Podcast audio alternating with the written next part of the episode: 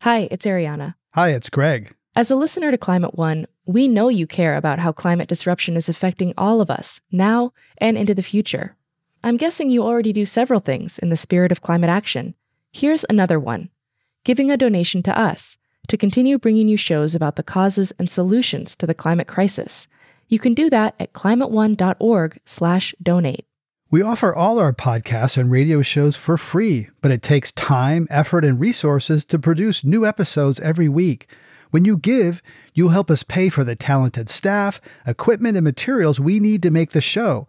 And you'll join a group of other dedicated funders and community supporters who keep Climate One on the air. If you're inspired by the guests and conversations we curate, please consider making a gift today at climateone.org/donate. Thank you for your support and thanks for listening.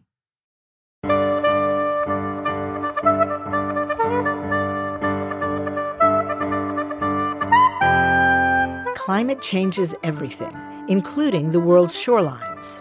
With the melting of Antarctica's ice and the Greenland ice sheet, projections for the seas to rise dramatically and quickly are increasing. How is this impacting our coastline? Welcome to Climate One, changing the conversation about energy, economy, and the environment. Climate One conversations are recorded before a live audience and hosted by Greg Dalton. I'm Claire Schoen. Watching the news about rising seas due to climate change and the flooding that follows makes us wonder where will it stop?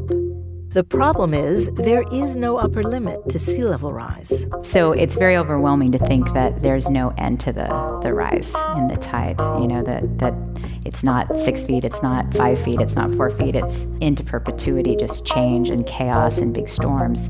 That's Elaine Forbes, Executive Director of the Port of San Francisco. She talked with our host, Greg Dalton, at a recent Climate One event. Finding solutions to an ever rising tide requires us to face thorny questions like what is this going to cost? Who's going to pick up the tab?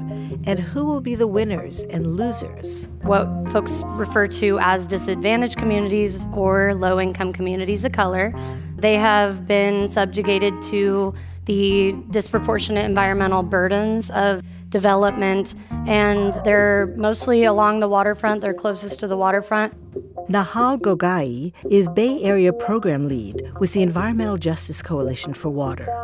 She joined Greg's conversation, as did Larry Goldzband, the executive director of BCDC, the Bay Conservation and Development Commission, which is a state agency responsible for protecting the Bay's coastline.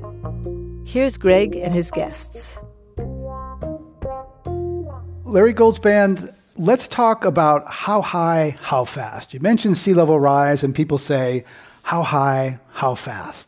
If I could tell you that, I'd go to Del Mar tomorrow and bet on the ponies. but what I can tell you is that what the state of California has decided is that we need to plan for two feet by 2050 and probably between four and seven feet by the end of the century two feet by 2050. So that's in less than 30 years when seas rose about eight inches in 100 years. And I'm just trying to run the math here, but eight, eight inches in a century, two feet in 30 years. Yeah, so that's three times that. And the other thing to think about is that those projections, which are based on really some marvelous scientific work, are just that they're projections. And is this linear, or could it some? Is this going to be more exponential, where it could happen really suddenly? Do we know? It, is it going to be? No, nobody really knows because it's all projections. But uh, if you take a look at the curve, it goes up. Elaine Forbes, what's at stake? A lot of people who think, okay, a little bit of flooding downtown San Francisco. I don't go there. I don't live there. What's at stake? So that's the thing that I think people don't realize is how important shorelines are to the communities behind them. I manage seven and a half miles of waterfront property, And it's incredible how many assets are behind the seawall. We're talking about regional transportation, you know, 500,000 passengers a day. Uh, we're talking about $101 billion of economic activity or value that the seawall provides flood protection to. Uh, we're talking about systems that serve the region, that serve the city, utilities, water systems, wastewater systems emergency response planning for the city post disaster. So people may think, oh, yeah, I love the waterfront. It's fun to come down and visit, but you know that's nice. Without flood protection or a line of defense, there are so many um, externalities that occur for everyone. For example, flushing the toilet. Right? Yes. I mean, it, it, you know, the wastewater plants are yes. near the water, and Elaine Forbes, if I if I live on a hill when you flush, it goes down to somewhere by, by the bay. That's right. So we have a lot of gravity driven systems that have outfalls here. So, you know, I'm working on figuring out how to pay for a line of defense. It's such an expensive proposition if we don't act because everything behind it then would have to respond instead. So you think the seawall is expensive? Think about you know, bailing out the BART tube or, or something like exactly. that. Exactly. Nahal Ghoghaie, tell us about the people who are, are most vulnerable. There's areas around the bay that contributed least to this carbon problem, and they're feeling it first and worst. Right. Well, at the Environmental Justice Coalition for Water, we are managing the Disadvantaged Community Involvement Program to work with community leaders. Um, and right now we have 12 communities, and they are what folks refer to as disadvantaged communities or low income communities of color. They have been subjugated to the disproportionate environmental burdens of industry development.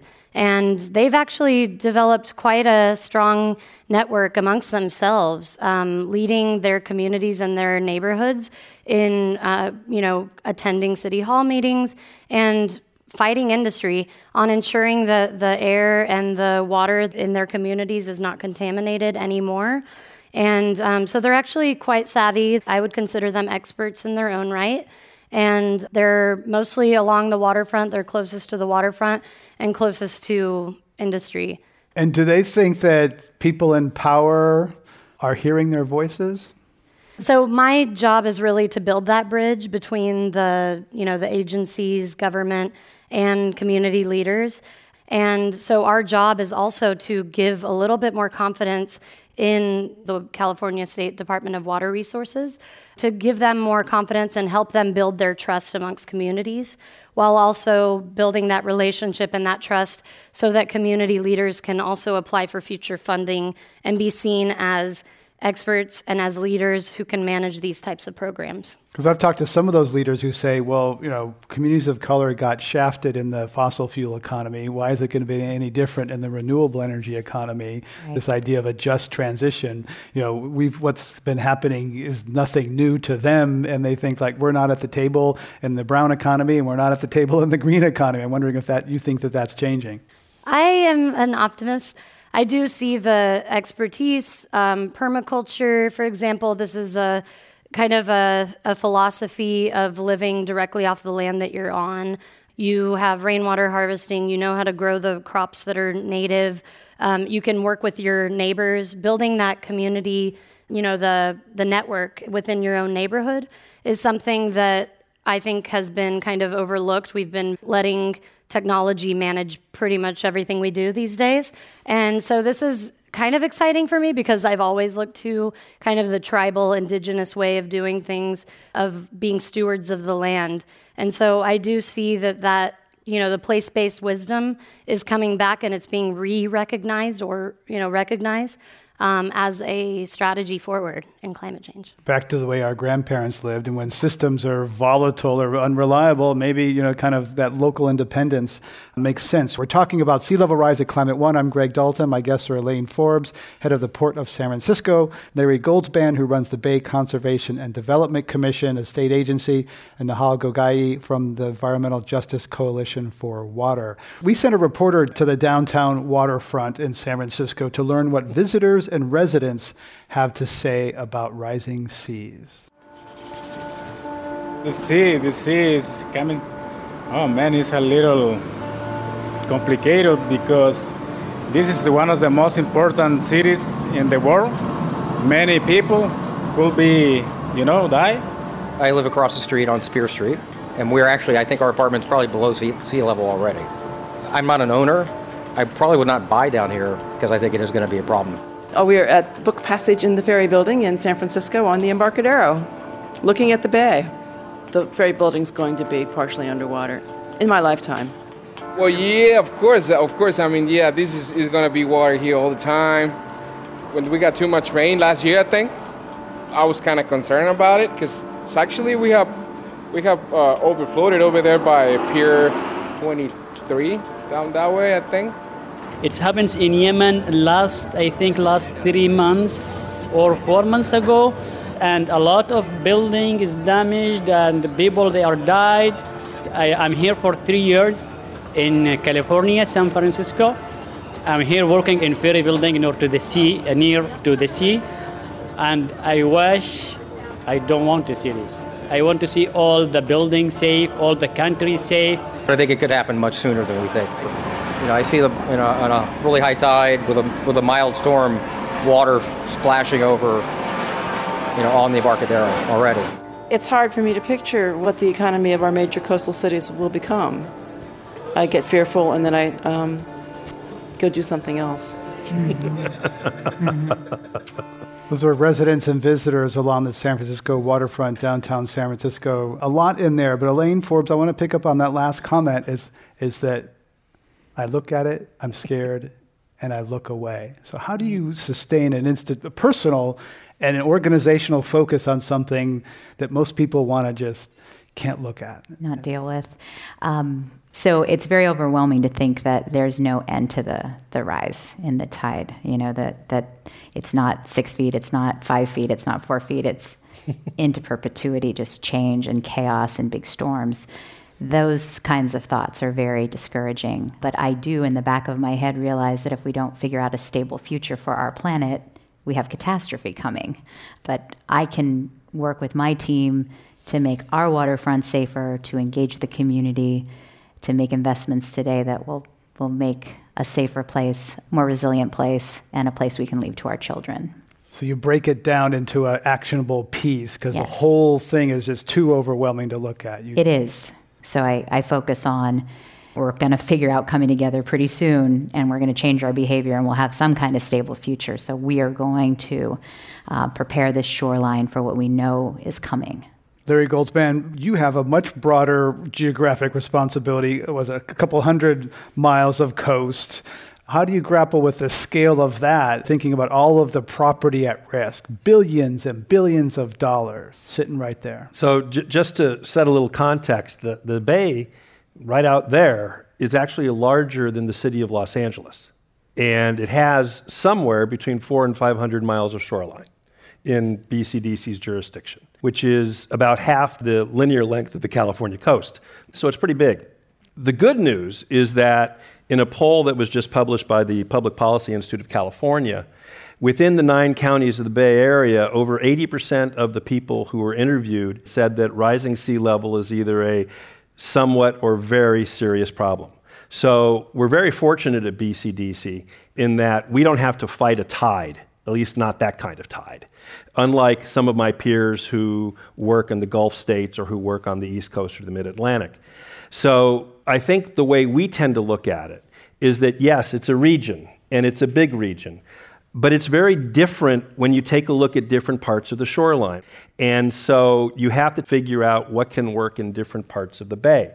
And I think Elaine's right. If you, if you want to just step back and take a look at the whole thing, then the eyes get wide and you, know, you just want to take a drink or three or 4 mm-hmm. But the fact is, is that if you, if you take it in smaller bites, then you can probably get through what you need.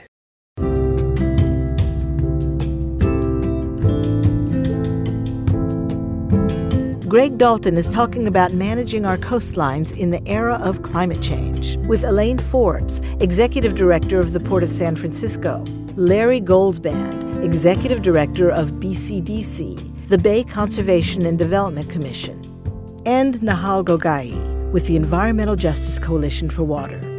Here's your host, Greg Dalton. Nahal Ghoghaie, where's the money going to come from? you know, Silicon Valley and San Francisco, lots of money.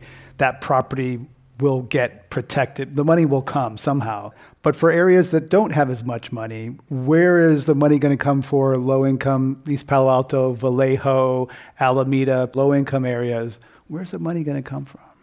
We're asking the same question. um, but I think, you know, luckily we're in a state that has a, you know, a very long history of environmental justice. And um, I'm part of a legacy of environmental justice leaders who have made an impact at the state level to ensure that you know some of the tax dollars is going to um, these low income communities, making sure that they are protected.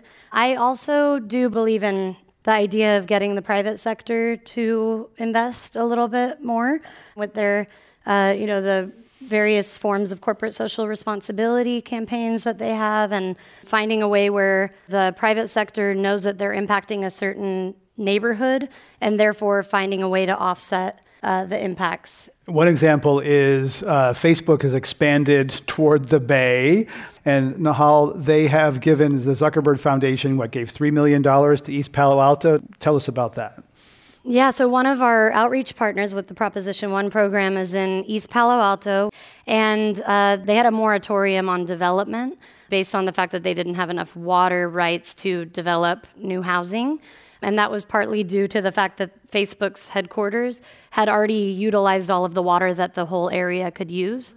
And um, so they're, they're pretty much taking over all of East Palo Alto. And so um, after a long fight, I think it was several years, the Zuckerberg Foundation, as well as the city of Mountain View, either they paid or gave water rights to East Palo Alto recently. So it's a recent win, but it was a you know it was a long fight in the making.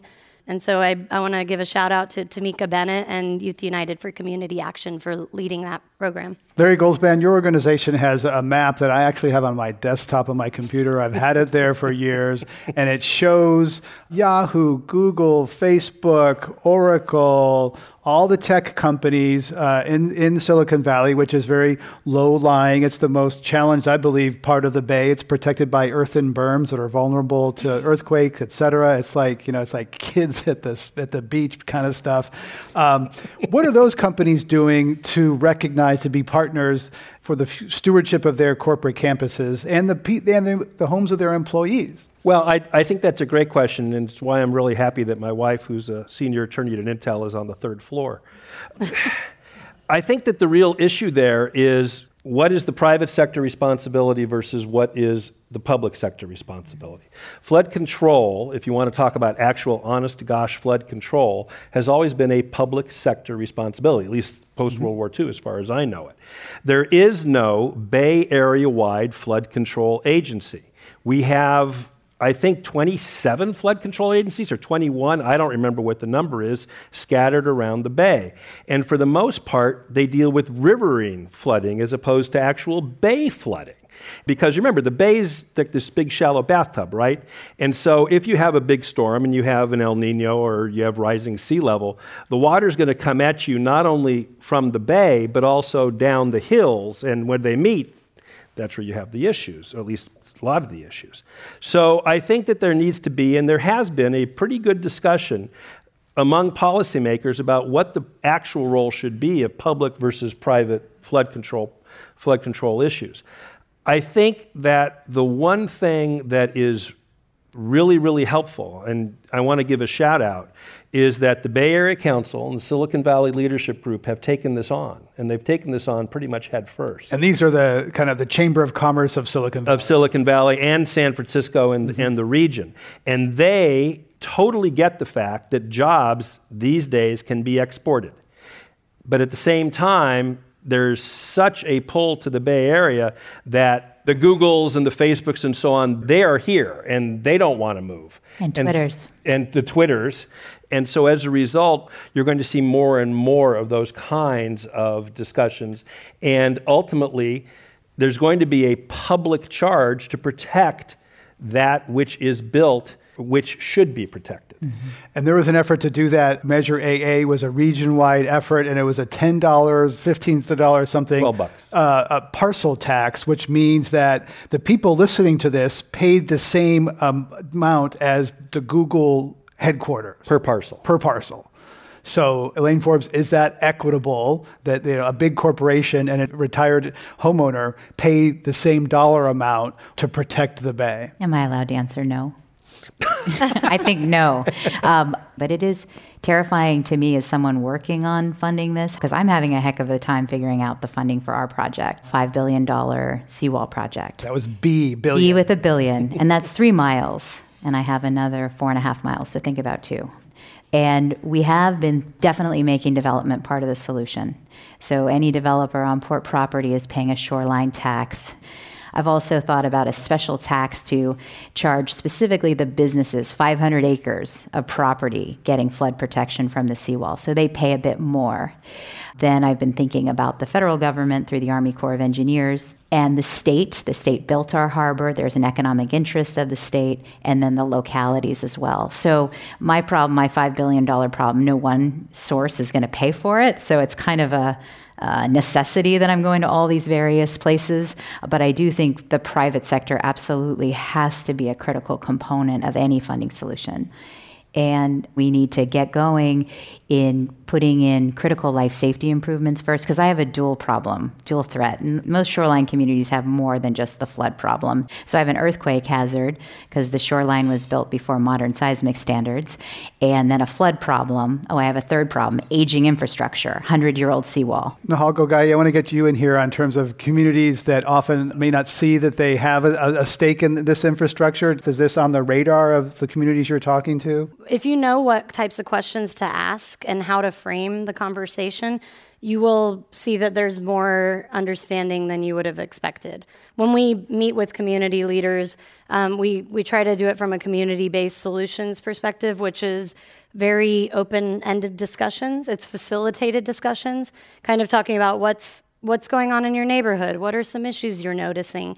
And then we take their answers and we share that with the folks that are data scientists the people that can draw the nexus between water sea level rise climate change issues so connecting community leaders with technical leaders and seeing where there's a connection there. So much of the climate conversation is complicated, it's cerebral, it's damn polar bears, right? It, it, it, things that just seem very remote for people, particularly if you're trying to work a couple jobs, you know, uh, get the kids to school, pay their rent. And so I'm interested in, in Nahal in terms of how you bridge that language from the climate conversation, which came out of environmentalism, which is viewed as white, suburban, elite, right? Mm-hmm. The, the soul hiker in the woods and the pretty butterfly. Like, that's far away from where a lot of people are. Mm-hmm. So, one example is uh, working with communities on addressing the issue of homelessness. Um, you wouldn't think initially when you're talking about water issues that people would start talking about homelessness. But when we have these facilitated conversations, we're just asking open endedly what is something happening? What's a problem in your community? And homelessness is becoming a larger and larger issue in the Bay Area.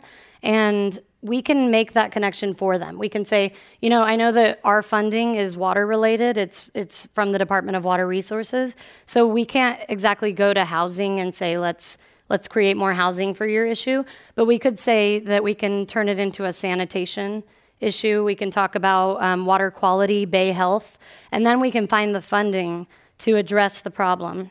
If you're just joining us, we're talking about sea level rise in San Francisco and beyond. Our guests are Nahal Ghoghaie, Bay Area Program Lead with the Environmental Justice Coalition for Water, Larry Goldzband, Head of the Bay Conservation and Development Commission, a state agency in California, and Elaine Forbes, Executive Director of the Port of San Francisco.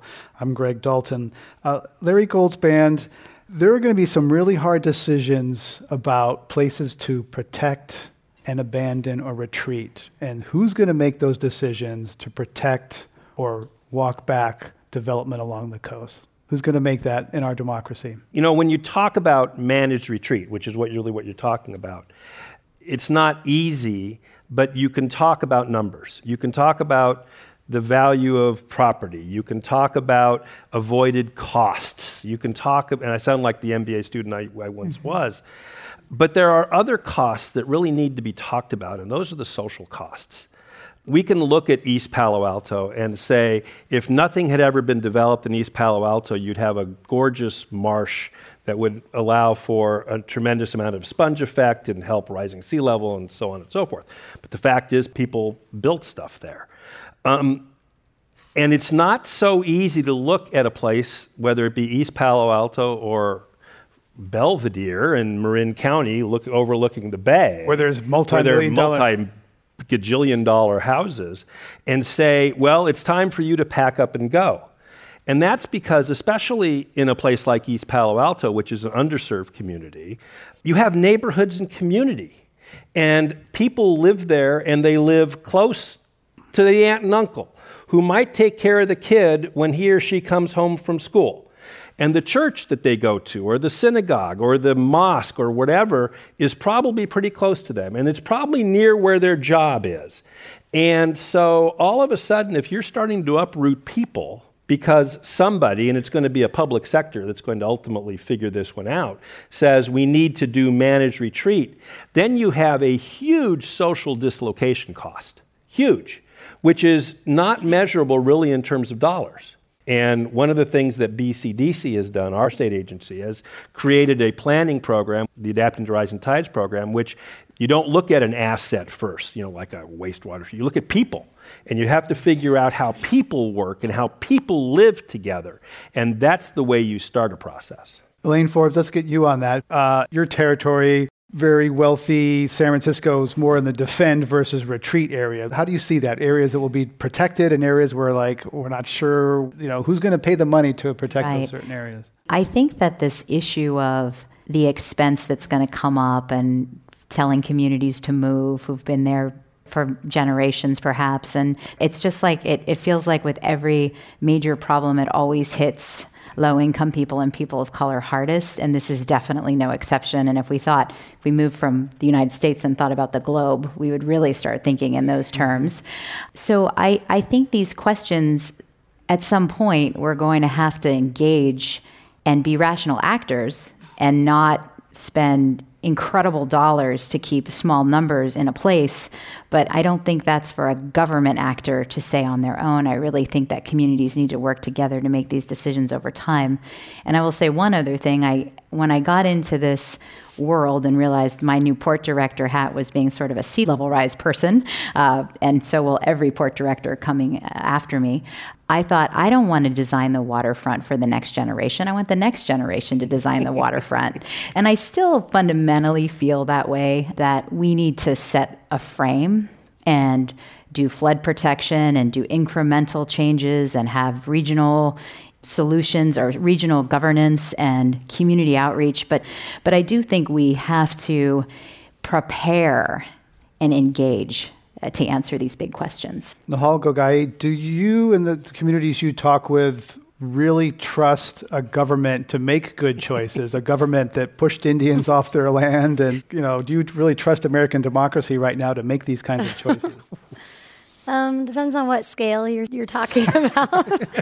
but I do think my organization, one of our main tenets is to bridge the gap between communities who don't typically trust the government and the government. And we're, we're still struggling with that, especially with managing this. It's $6.5 million that we're managing for the whole nine county Bay Area. And now that we are the holders of that funding, that government funding, we're starting to be seen a little bit more as the government representatives. So it's been a difficult place for us, but we have to remember, you know, our core values of who we are and how we were established and to keep, you know, encouraging community leaders to join the conversation. I've interviewed a lot of people. One of the more memorable ones was Bill McKibben, who said, you know, we won the argument 20 years ago. This is about power. Fossil fuel companies hang on to their power. Larry Goldzband, there's also power at stake and who gets to make these decisions because there's some people who want more regional power, but that means taking power away from mayors and city council members and county commissioners. So I'd like to hear you on regionalism and the willingness of local officials willing to give up a little power so that a region like the Bay Area or Houston or New York can act in a more regional way. You know, have you ever come across a, a local person who's willing to give up power to you? Or so let me remind the audience of one thing, which is that BCDC was created in 1965 because there was no unifying force around the Bay. So uh, the key here, I think, is yes, we need a regional governance system. It doesn't mean you need a new regional authority, but you need a regional governance system because the way you described it, Greg, it's a zero sum game. I give up power as a local official to somebody else and I get, you know, mm-hmm. diddly. Well, that's not the way it's going to have to work. What's going to have to happen is that everybody's going to have to be invested in the system and everybody's going to have to get a return. Power sharing. And everybody's going to have to give up something in order to get a lot more.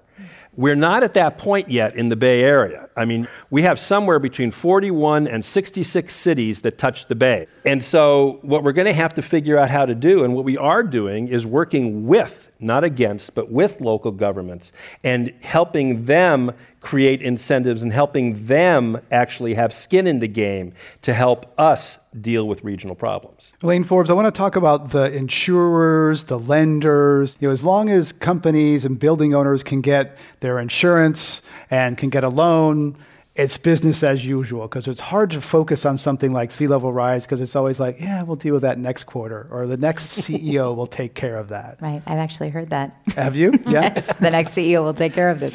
yes. So I think that this is a classic example of the pricing not being there yet. So the insurance companies aren't noting the risk. Uh, the lenders continue to lend. And so I think that I don't know if the private sector thinks the public sector will solve the problem. Partly. Um, or if they're just not pricing it yet because these projections are always moving and they haven't been flooded yet. But it's coming. And I think it's incumbent upon the public sector to explain to the private sector that pretty soon your rates are going to skyrocket or you won't be able to buy insurance and what that might mean to their portfolio. So it is coming. I don't know when it's coming, but it will be priced in. And what can an individual property owner do? We're sitting in a you know, $30 million building at one of the lowest points on the bay, nonprofit, and we think, okay, we know, but what can we do? Because the government has to solve that. No property owner can do this. Well, you can spearhead my CFD formation uh, for the downtown property CFD. Owners. Community Facilities District. Sorry, it's a special tax. So property owners can vote to tax themselves and uh, Community Facilities District is a way in California, and I think there are special tax provisions in every state where property owners can tax themselves for a specific purpose. Uh, so that's one thing you can do. I think private property owners should also ask their government what they're doing and what their plan is and how to engage in that plan and that conversation. And the reality is, I've interviewed the, the mayor of Miami out here on this stage, mm-hmm. and you know, talk about any city that's really in trouble. Really in trouble. Um, uh, but you know, property development is still happening in Miami. You know, the tax base has gone up and up and up, and no elected politician is going to say, "Stop the party." Right? Or right. we're going to have to retreat. No elected official is going to do that. We haven't done that to date. I mean, we've said, okay, there's been a hurricane, there's been a fire, there's been a flood. Let's pour money and let's rebuild, let's come back. But the money will dry up because there will be more and more flooding on every coastline all across the Bay Area, all across the state, all across the nation, all across the world. And as the scale ramps up, just saying we'll pour money at this problem is not going to be possible. But when we look at who's already in the queue and who's approved and the cost of those projects that the federal government already has a call on, it's very daunting. And the time will change. It's, it's already coming. You're listening to Climate One. Greg Dalton is talking about how shorelines are changing due to sea level rise with our guests Elaine Forbes, Executive Director of the Port of San Francisco, Larry Goldzband, Executive Director of the Bay Conservation and Development Commission, and Nahal Ghoghaie, Bay Area Program Lead with the Environmental Justice Coalition for Water. Here's Greg. Larry Goldzband, there is a city south of San Francisco called Foster City where they decided to tax themselves. Mm-hmm. San Mateo County has done this. So tell us some examples of, of uh, citizens who have said, we got to pay for this now and reach into our pocket and do something. Well, Foster City is an example. the people who have bought homes in Foster City and who've lived there for a long time, or even the newcomers, recognize that their life is essentially controlled by a levy. And so Foster City residents voted to tax themselves in order to raise the height of their levee. And uh, they used a letter from BCDC saying that if you're going to do this, you need to raise it to a certain level to make sure that you account for rising sea level. Because why would you go halfway? And that's basically what Foster City did people taking it upon themselves to do something to protect their community. And anyone who's flown into San Francisco airport, you look down, there's like, boom, it's right there on the water. There's like boats right in front of people's yards. It's, it's surrounded by water. Larry Goldzband, as you look around the country, what other cities are doing a good job preparing, planning? Who do you look to as like, ah, they're, they're doing it right? I like Boston. I think New York has done a great job. And Florida. I mean, we talked about Miami, but you have a four county pack there that's actually trying to really work hard at things. The difference is that most of those places have experienced flooding. And so as a result, they have an idea about what flooding really means. We haven't experienced flooding really a lot, at least nowhere near the magnitude, and the storms nowhere near those magnitudes. And so when you talk to people about rising sea level, they haven't really experienced here in the Bay Area what it really means to see water in their front yards or sharks in their backyards, as the Hayward Interpretive Center talks about it. And so that limits how we can talk about it. Now, remember, and this is the thing I always like to say, unfortunately, is it took 25 years for the Bay Area to replace the east span of the Bay Bridge after Loma Prieta. Big earthquake, yep. How are we going to be able to convince folks that we need to do something prior to an El Nino combined with a king tide combined with, say, a 25 year storm. Elaine Forbes, what happens during the next 100 year flood in San Francisco? The Muni Embarcadero Station floods. So we have a, a catastrophe in the regional transportation system. And again, that will impact most people who need to get to their jobs that day and don't have the ability to call in and say, hey, I couldn't make it, and they need that income that day. So low income people will be hurt the most. Then we'll get the system up and running, and um, we'll clear out the flood, and the storm will, will pass. But that's a major, major impact from the 100 year storm. That's a very, very big impact. So we are working with the Army Corps of Engineers on that problem right now. And there are lots of interesting things you can do, some temporary and some more permanent. So you can put out movable barriers and you can make these smaller scale changes that can protect a community and buy yourself runway. A lot of it is sort of buying yourself runway before you have to make much more large scale change. And the, the town of Hoboken, New Jersey, after Superstorm Sandy, they were offered a bunch of federal money to protect them, and they looked at those big walls and said, nah, no thanks. They turned it away. We don't want your money. We don't want those walls, and they're kind of letting it ride. We're going to invite your participation for questions or a brief comment. Welcome. Good evening, Steve Cadivar. Thanks very much. Um, I do hear change is coming. I agree. Um, the key change you really need requirement a priority change at the federal government level. Uh, United States is not is not poor, is rich. 1.7 trillion dollars will be invested next 30 years on nuclear weapon modernization. So there's money, but there's not enough priority. Thank you. Who'd like to respond to that? I can, on a positive note, um, because I agree that the inaction out of Washington, D.C. is very disheartening. But I will say we did get the new start from the Army Corps of Engineers, which is a federal agency. And I think they've changed their terminology. They've crossed out climate change, and I think they've put in climate something. But they know it's a rising tide, and they're here and they're studying our problem.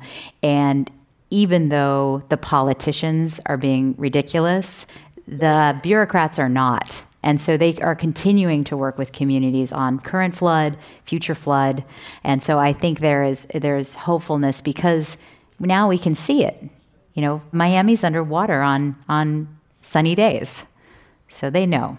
There, there's also, if I can if I can give another bit of good news, um, the National Oceanic and Atmospheric Administration, which runs the Coastal Zone Management Program, of which BCDC and the Coastal Commission the Coastal Conservancy are part, actually had its grant making program increased this past fiscal year by the Congress. And that was due in large part, I believe, by the action of Southern Republican governors and mid Atlantic Republican governors who understand the federal state partnership and understand how their coastal zone management agencies work with the federal government on issues like resilience. And so you're seeing different sort of different combinations of people working in different ways. And there was other Republican governors who protected investment tax credits, production tax credits, a lot of the tax breaks for clean energy in the most recent budget. Our conversation is about rising tides at Climate One. I'm Greg Dalton. Elaine Forbes is executive director of the Port of San Francisco. Larry Goldzband is executive director of the Bay Conservation and Development Commission, a state agency responsible for protecting the Bay coastline. Nahal Ghoghaie is Bay Area program lead with the Environmental Justice Coalition for Water. Let's go to the next question. Welcome to Climate One. Thank you. Good evening. I'm David Capelli. I'm a Millennial Policy Commissioner for uh, Miami Dade County. My question is regards to how are you engaging millennials and communities of color uh, in your work around infrastructure from research, design, build, planning, and implementation? What does that look like from an economic development perspective, and what does that engagement look like? I'll take so I would have to start with uh, one of the groups that was a part of the Resilient by Design program. I think that they hit the nail on the head when it comes to working with communities on, you know, building their capacity and um, showing them that they are able to become leaders and to become the technical experts that their communities need. So they worked with communities on permaculture and design, anything from understanding just the how to build a bioswale, which is a way to mitigate flooding. They learned a little bit more about the issues of toxins on the the watershed of just the flooding that's happening from the upper watershed and how there's a Superfund site in Marin City, which is north of the bay, in the North Bay. And um, just, I think it's just education and saying, you know what, you live here, and if you want to continue living in this neighborhood, um, we need your local expertise.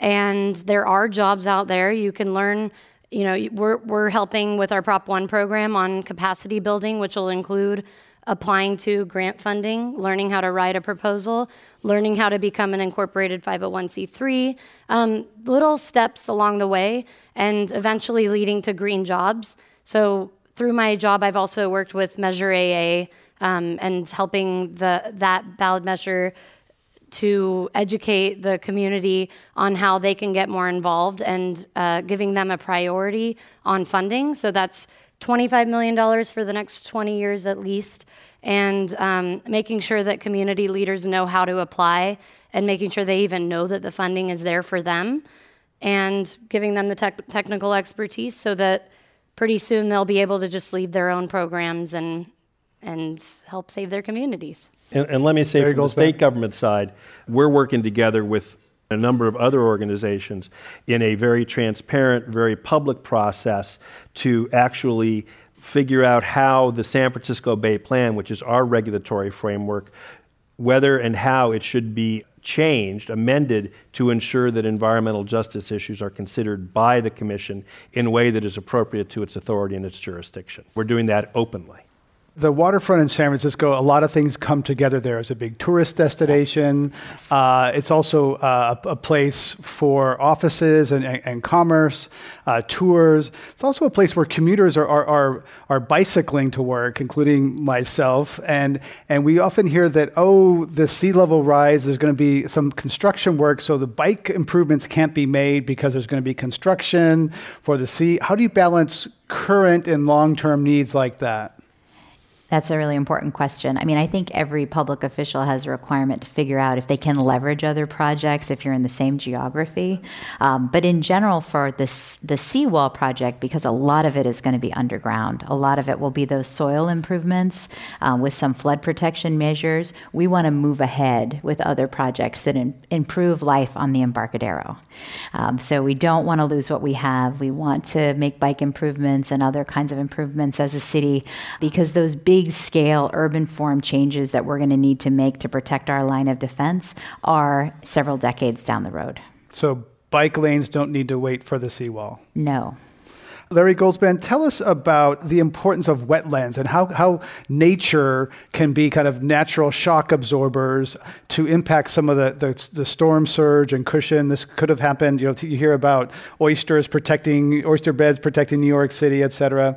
Can Mother Nature help us?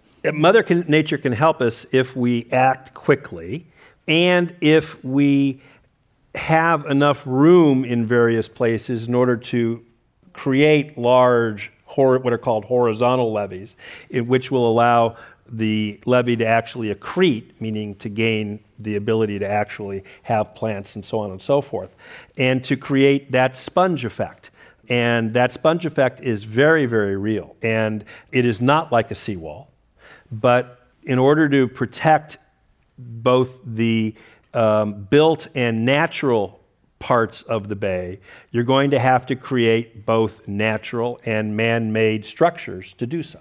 And one man made structure that got a lot of attention a few years ago, I keep hearing about this. It was, was uh, Goldilocks, the idea that there's some big magical gate put under the, the Golden Gate Bridge. And it wouldn't it be nice if we could just, like, this one piece of magnificent engineering could save us all this trouble, Larry Goldzband? Why, why can't Goldilocks come to the rescue? Or can Goldilocks come to the rescue? Well, I mean, one of the really interesting things, and Will Travis, my predecessor at BCDC, talks about this all the time, is that you're going to need both large and small solutions to this, to this issue. Goldilocks would be a large solution, but it would also cause large amounts of difficult decisions to be made. And so I would argue that as we look past the next 20 or 30 years, sort of in that next generation that Elaine talked about, you're going to start seeing discussions about larger types of protection. So people look to the Thames or some sort of grand. Sure, there's Thames, there's Venice, you know, and so, and and the, Nether, uh, the Netherlands. the Netherlands has has its way, but you know, there's an awful lot of pressure flowing through the mouth of the Golden Gate. Huge amounts of pressure going back and forth and so, from an engineering perspective, that would be macro in the biggest sense. I talked to a homeowner who owns a home in Malibu, and she knows about climate change, and, and she bought another lot next door. She's doubling down in Malibu. I'm like, really? And she thinks that, you know, with, with cement and steel, she's going to protect herself. What does that do, Larry Goldzband? Is, is, is she going to be successful? Uh, in the short term, if she can build a seawall, if the Coastal Commission lets her. What's it do to her neighbors? well, that's a really good point. And one of the things that BCDC is doing is in the next in the next year or so, we're going to be having a public process about changing our regulations to make sure that just as you have to do a vulnerability analysis on your project and what it means, you're also going to have to take a look at your neighbors and what your project means for the neighbor. Because you can build a wall, but it kind of screws your neighbor. It can. It can. Next question, welcome. Hi, my name is Micah. I live in San Francisco. Um, when you talk about these huge problems uh, of huge scale and the solutions and interventions that go with them, it's hard for me to reason about the prices and the costs.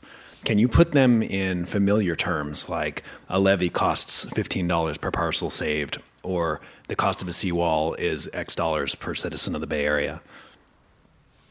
Elaine Forbes. I knew you were going to turn to me. Way to go. Um, $500 million buys you three quarters of a mile for a new seawall. So that's a, um, something that you can think about. Um, I think that the ways in which we communicate the cost of these things is going to be very important, not only because we have to find the money, but I think also this wake up call that I spoke of earlier that we're having to deal with this because of inaction. And I'm not a scientist by any measure, um, but from what I understand, there's disaster coming. But if we don't fix what we're doing, it's catastrophe. So we need to say we have to understand the cost of sea level rise and the cost of climate change so we can change our behavior to stabilize the planet. So I think it's a very good question and it will cause me to want to express it more clearly in the future.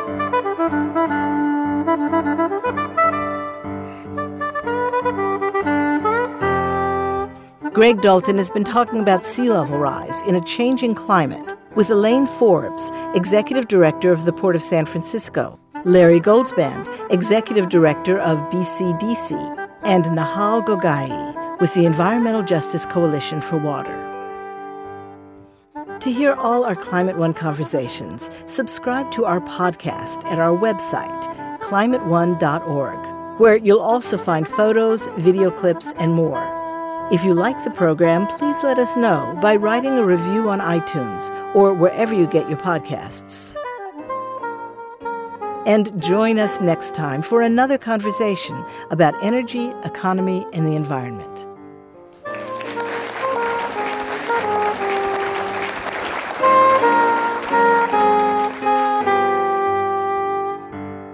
Climate One is a project of the Commonwealth Club of California. Kelly Pennington directs our audience engagement.